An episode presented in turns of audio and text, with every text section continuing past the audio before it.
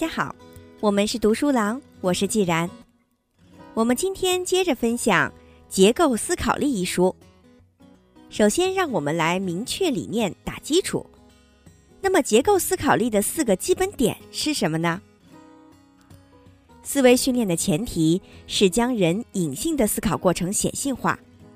我们已经认同了结构思考力的重要性，但是由于思考过程是别人不能直接观察到的，所以常常很难被人察觉，因此也变得难以学习。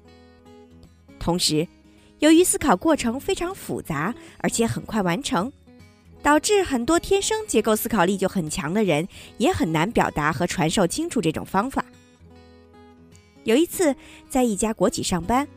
课后，一个处长兴奋地告诉我：“哎，我终于知道怎么让我的下属改报告了。”我特别好奇，问：“为什么呢？”原来他每次到总部开会，都会让下属写一份工作报告，但他每次都觉得写的不好，要求下属拿回去改，但跟下属说又说不清楚修改的标准，结果改完还是觉得不好，最后只能自己去改这个报告。我相信。在读此书的你，可能与那位处长一样，天生结构思考力就非常强，但因为没有接受过专业的训练，你自己也不知道自己思考和表达时就已经用了结构思考力，只是觉得想的时候就该这么想，说的时候就该怎么说，为什么却不太清楚。人的思考过程是复杂且隐性的，所以这一节中。将首先跟大家分享结构思考力都有哪些基本特点，它的理念和标准是什么，从而让大家做到隐性思维的显性化，不但能做好，还知道为什么能做好。现在大家看一个日常工作中经常遇到的例子：假如你是个董事长，你的秘书一早上给你打个电话，你听听他下面这段描述，看看有什么感受。董事长您好。刘经理来电话说，系统出现了突发状况，四点钟他没有办法参加会议了。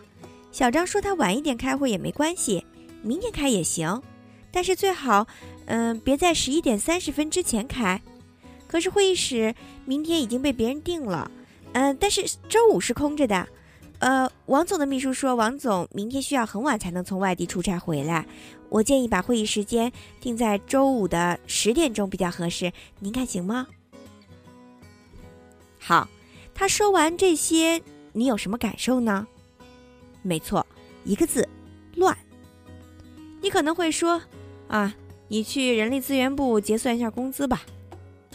当然，今天你的心情比较好，希望来辅导一下这位秘书，告诉他话可不能这么说。如果给你三分钟的时间，你觉得这段话应该怎么说才不乱呢？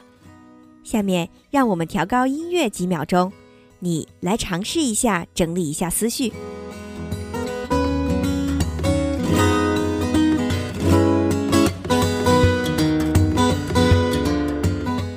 你思考的怎么样？是不是已经有了自己的答案了？接下来，我们就花一点时间，一起通过四个问题的讨论，探讨一下这段话到底该怎么表达。第一个问题是，到底是先说原因还是先说结果呢？这个很容易达成共识，当然先说结果，因为在商务沟通中时间比较紧迫，所以一定是先说结果后说原因更有效率。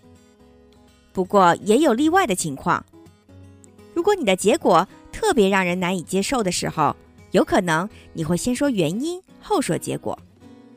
比如你是医生，需要跟患者说他还有三个月的生命。如果直接说结果，患者可能就受不了打击，一个月都活不了了。这就是一个特殊的情况。在职场中，原则上来说，还是要先说结果后说原因。所以这里应该先说，董事长，我们可以将今天下午四点的会改在周五上午十点开吗？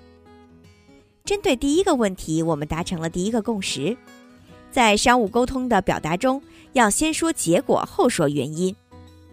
那么原因能不能被分类呢？这个案例中有多少原因？这些原因能不能被分类呢？其实是可以直观的分为人和会议室两类原因的。表达的时候应该把同类原因放在一起。针对第二个问题，我们达成了第二个共识，就是原因可以被分类。那么这些原因可以被总结归纳吗？没错，这些原因是可以被总结概括的。比如说，人的原因可以概括为刘经理、小张和王总等参会人员的时间都不方便，或者说周五都非常方便。同时，考虑概括以后，是得出肯定的理由更有说服力，还是否定的理由更有说服力呢？体会一下，我们说参会人员今天都不能参加会议，是不能得出周五开会这个结论的。所以要得出肯定的理由，参会人员周五上午十点都可以参加，会更有说服力。我们达成第三个共识：原因分完类以后是可以被总结概括的，而且给出肯定的理由支持结论更有说服力。那么在表述这三个人时，有没有顺序呢？在这个案例中，最直观的还是按照职务顺序进行排列。比如王总、刘经理和小张都不能参加这个会议，那么我们达成了第四个共识：同类原因中的要素需要按照一定的顺序来进行组织。当然，有时候不一定是职务，也可能是参会人员对于这个会议主题的重要性。基于我们达成的四个共识，我们一起来看一下参考答案吧。我们可以将今天下午四点钟的会议改在周五的上午十点钟开吗？因为王总、刘经理和小张都可以参加，并且本周五会议室还可以预定。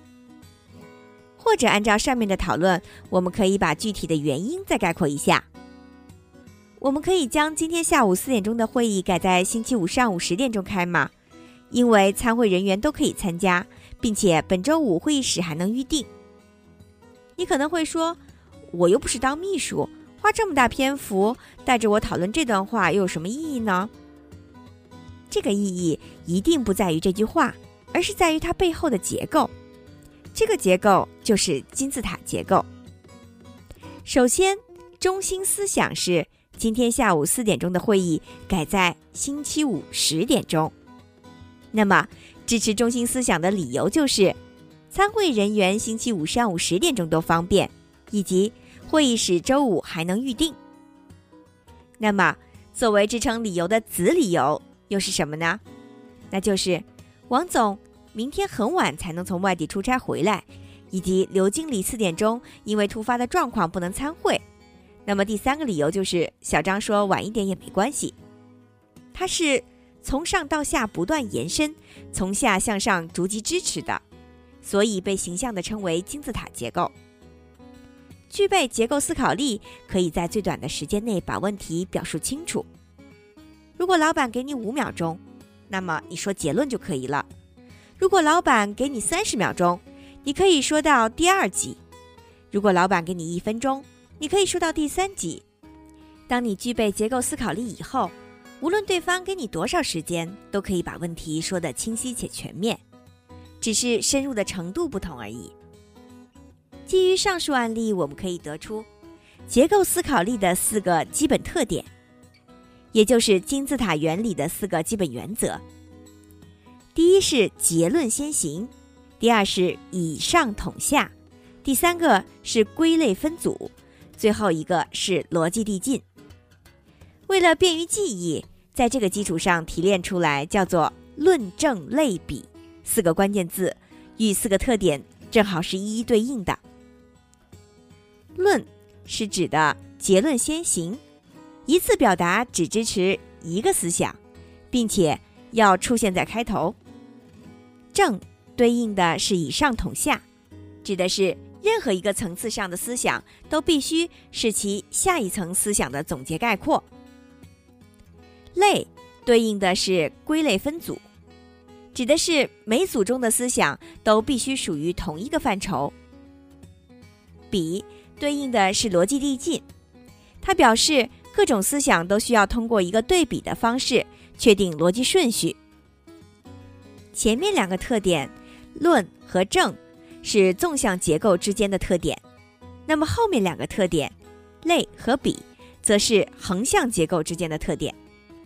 通过明确结构思考力的四个基本特点，就可以让我们做到隐形思维显性化，让再复杂的思考过程都能够变得可识别和可传承。不但我们自己可以运用结构思考力做到很好，还可以把显性化的标准传承给整个团队，让所有的人都使用一种思考和表达模式，提升整个团队的管理和沟通效率。所以，结构思考力对于个人的意义在于思考能力的提升，对于组织的意义在于思考和沟通语言的统一，提升管理效率。在商务沟通中。正式的表达必须要符合结构思考力的方法。那回家以后和家人说话需要结构化吗？比如，老婆，我跟你说一件事儿，它包含以下三点：第一、第二、第三。呃，你看行吗？这是不是感觉有点别扭呢？所以，在特别亲密的环境下，是否需要用结构思考力的方法，取决于大家平时的习惯。但是。如果从信息传递的角度来看，这样的表达一定最高效；而从情感沟通的角度来说，效果不一定是最好的。举这么一个例子：以前给一家企业上课，学员听后非常兴奋，表示晚上回家以后要培训一下媳妇儿。大家问他为什么呢？他说他媳妇儿每天下班以后都回来和他抱怨公司有什么问题，希望他帮忙提些建议。结果他媳妇儿每次都说了五六十分钟，也没听明白他到底想说什么。旁边的女同事就敲了敲桌子，提醒他回家要小心。他媳妇儿有可能根本就没想要他出什么解决方案，只想跟他倾诉一下。所以，我们达成共识，在商务环境下的正式表达必须要符合结构思考力的标准。在日常的亲密环境下，是否使用则取决于你的习惯。但是如果使用了，从信息传递角度上来看，这一定是效率最高的。那么，下面我们就来一一的解读一下结构思考力的四个基本特点。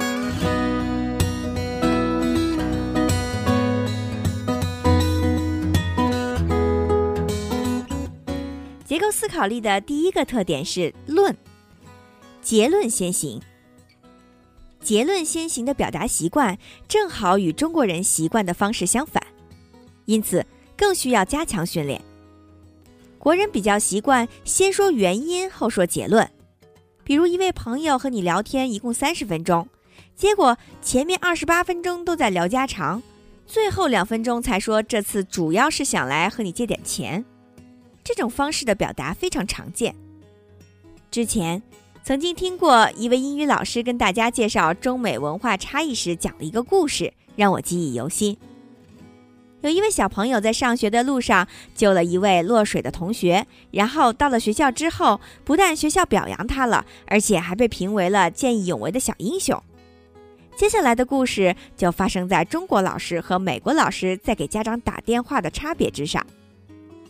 中国老师会这样打电话：“喂，您好啊。”请问是小明的家长吗？哎，是，我是他的老师啊。今天早上你家孩子在上学的路上路过一条河，呃，然后呢，河水呀非常湍急，这个时候他一个小伙伴一不小心就掉到河里去了。啊，那那我家孩子怎么样啊？他非常勇敢，跳到河里去救他的小伙伴。然然后呢？然后他顺利的把小伙伴救了起来，学校评他为见义勇为的小英雄，所以今天给您打电话恭喜您一下。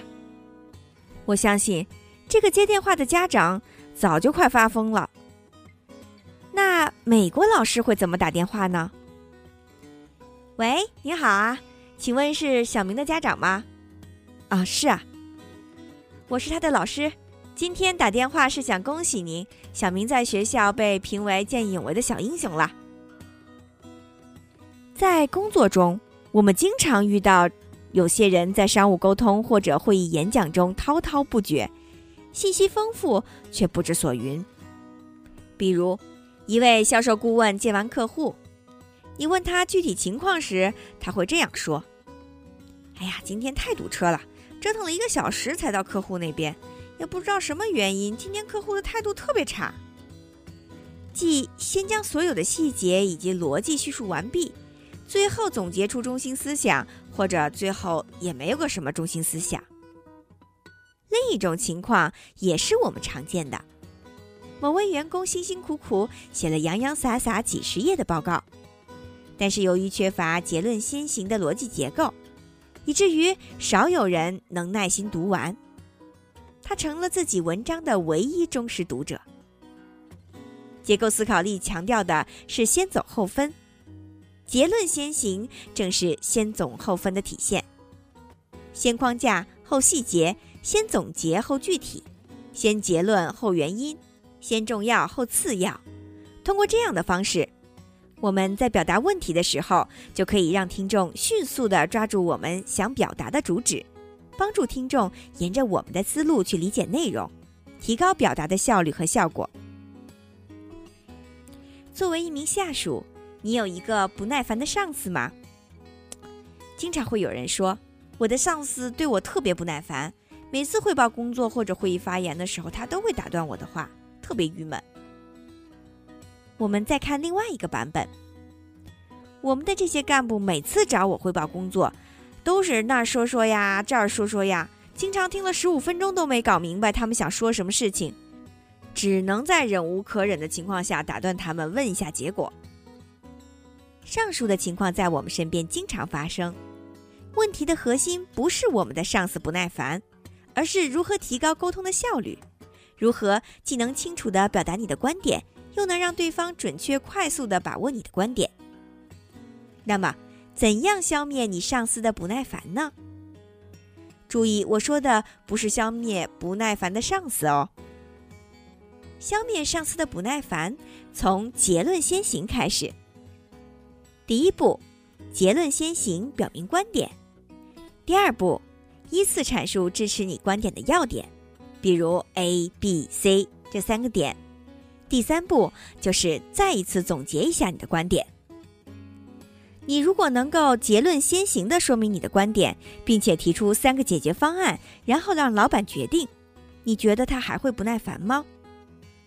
同理，你还可以设想自己是一名战地记者，在弹雨纷飞的时候要报道当地的战况，每多说一句话都有可能有生命危险。那么那些套话、废话、官话、空话，这一切都可以省略，直接切入主题是最合适的。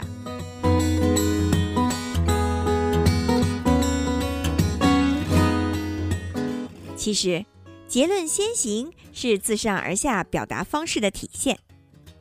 自上而下的表达方式是首先从结论开始，然后阐述理由，然后再阐述支持理由的事实和依据。这种表达方式在商务环境下的正式场合非常容易说服对方。这种自上而下的表达方式更容易让对方安心。如果表达的时候未亮明明确的结论，就说了很多特别详细的内容，很容易让对方处于非常焦虑的状态而变得不耐烦，因为他要猜你接下去可能要表达什么。下面我们就举一个银行学员跟客户沟通的案例。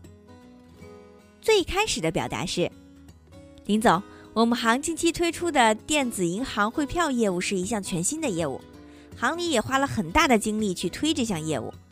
它有啊很多种的签收兑付的形式，有见票即付、定日付款等等形式，而且它的单笔金额也可以高达一个亿呢。”另外，操作上只需要登录网银就可以了，也省去了您跑到网点办理业务的麻烦。啊，王总最近刚刚办理过，觉得挺好的。如果你是客户，听到上面这段话，估计直接就晕了。原因是在表达过程中没有做到运用自上而下的方式先给出结论。经过修改之后的表达是这样的：林总，我向您推荐我们行。最近推出的电子银行汇票业务，它有三大优点：一个是形式灵活，第二个是额度比较高，第三个操作非常简单。首先是形式灵活方面，它有见票即付、定日付款等等这种形式；其次，它的额度很高，最高还能达到一个亿；最后啊，它的操作还非常简便，网银就可以操作完成了。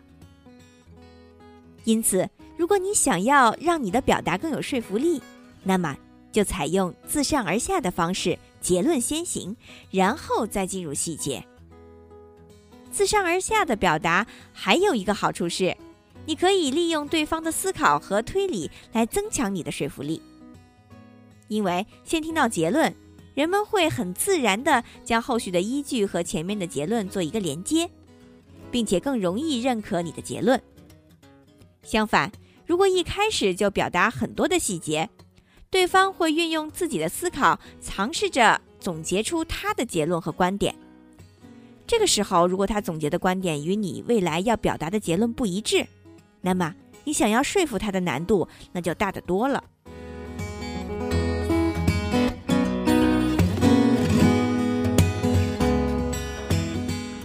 下面我们就来讲一下第二点，正，以上统下。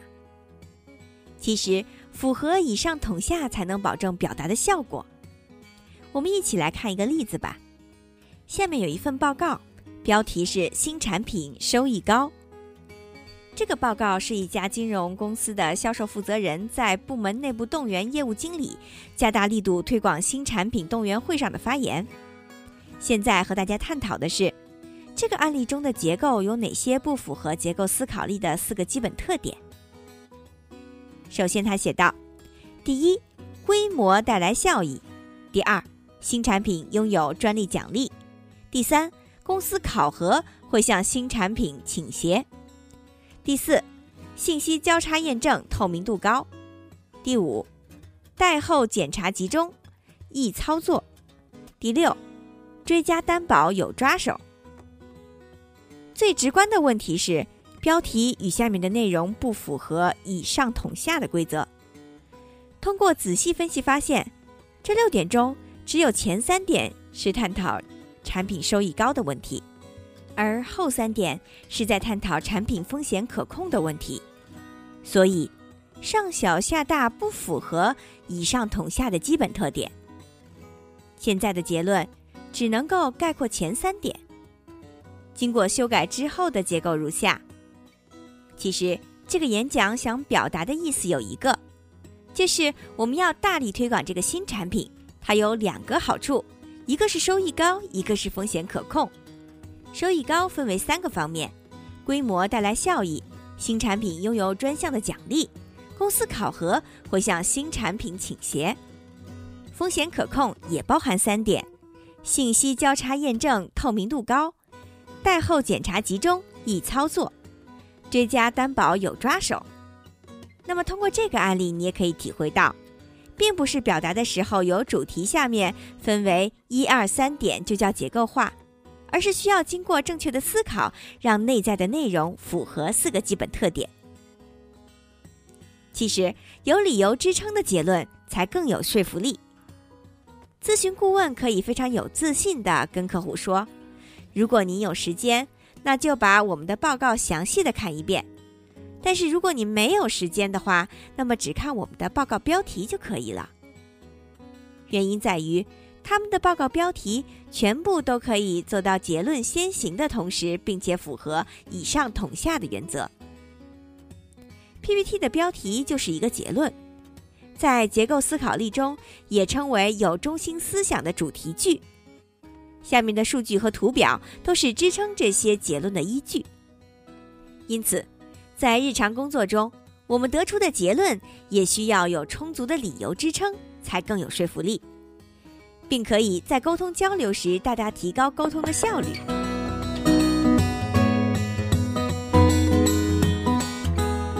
现在让我们说一下第三点，类，归类分组。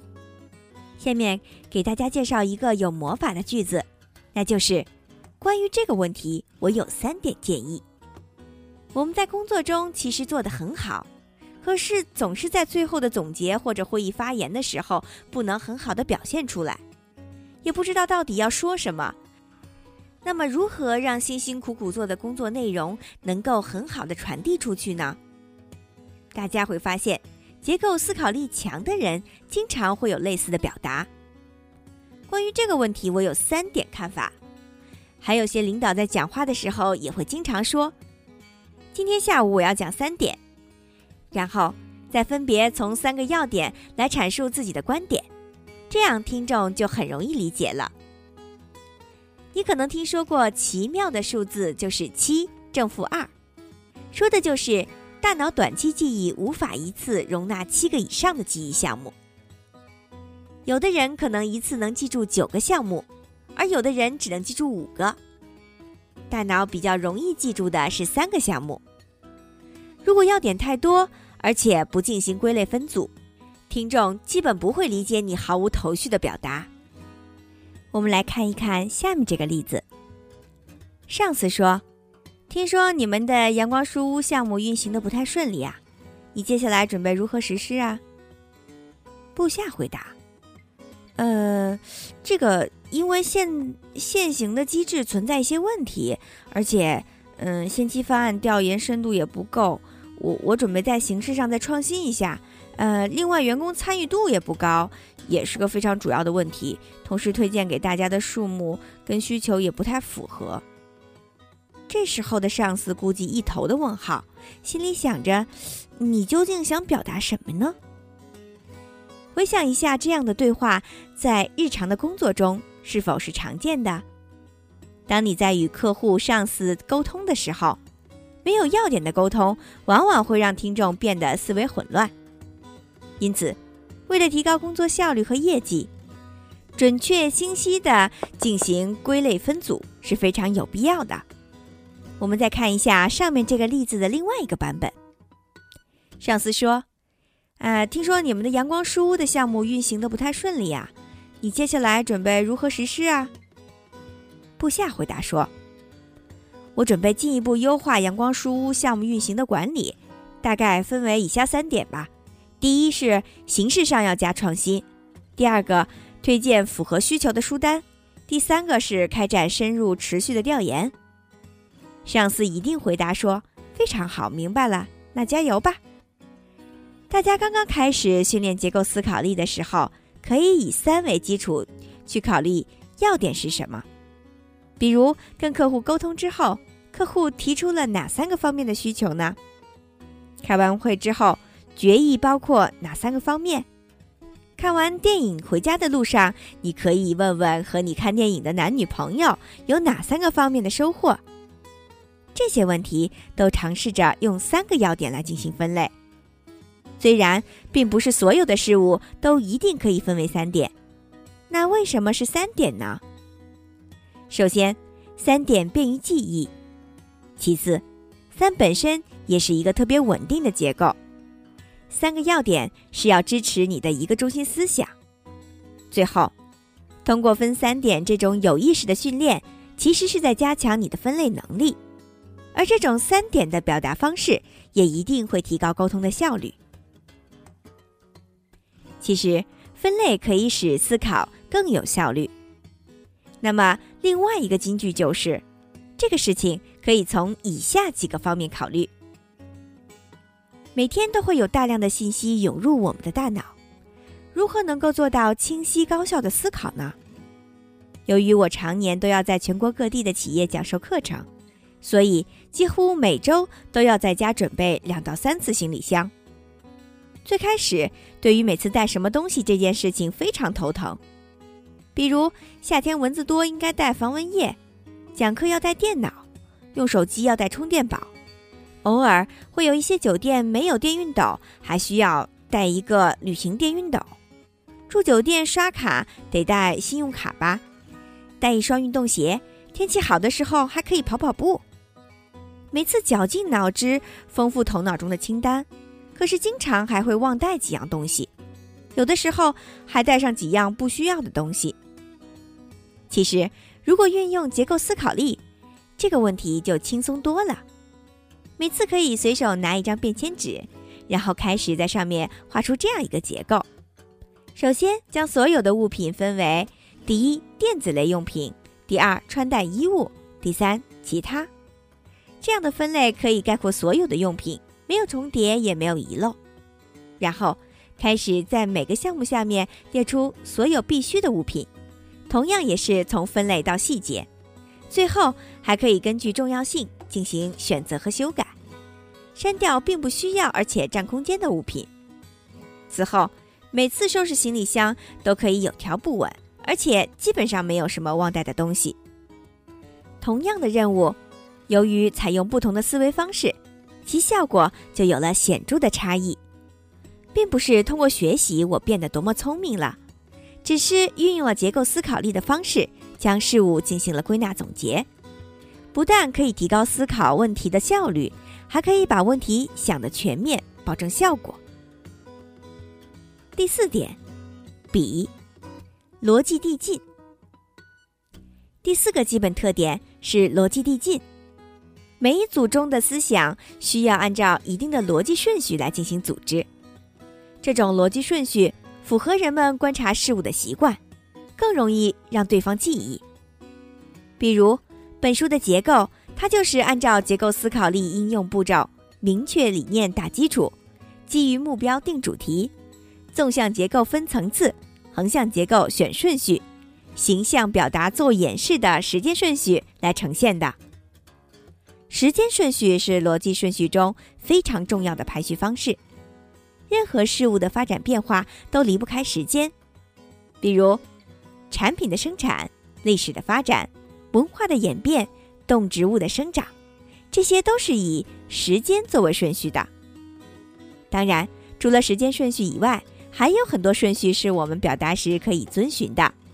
这部分内容在本书的第四章横向结构中。会详细介绍。那么，本节关于结构思考力的四个基本特点就和大家分享完了。希望你能够掌握“论证类比”这四个关键词所代表的四个特点：结论先行、以上统下、归类分组和逻辑递进。在下一小节中，将为大家介绍结构化接收信息的三个步骤。精彩内容敬请关注。我是既然。我们是读书郎谢谢收听再见。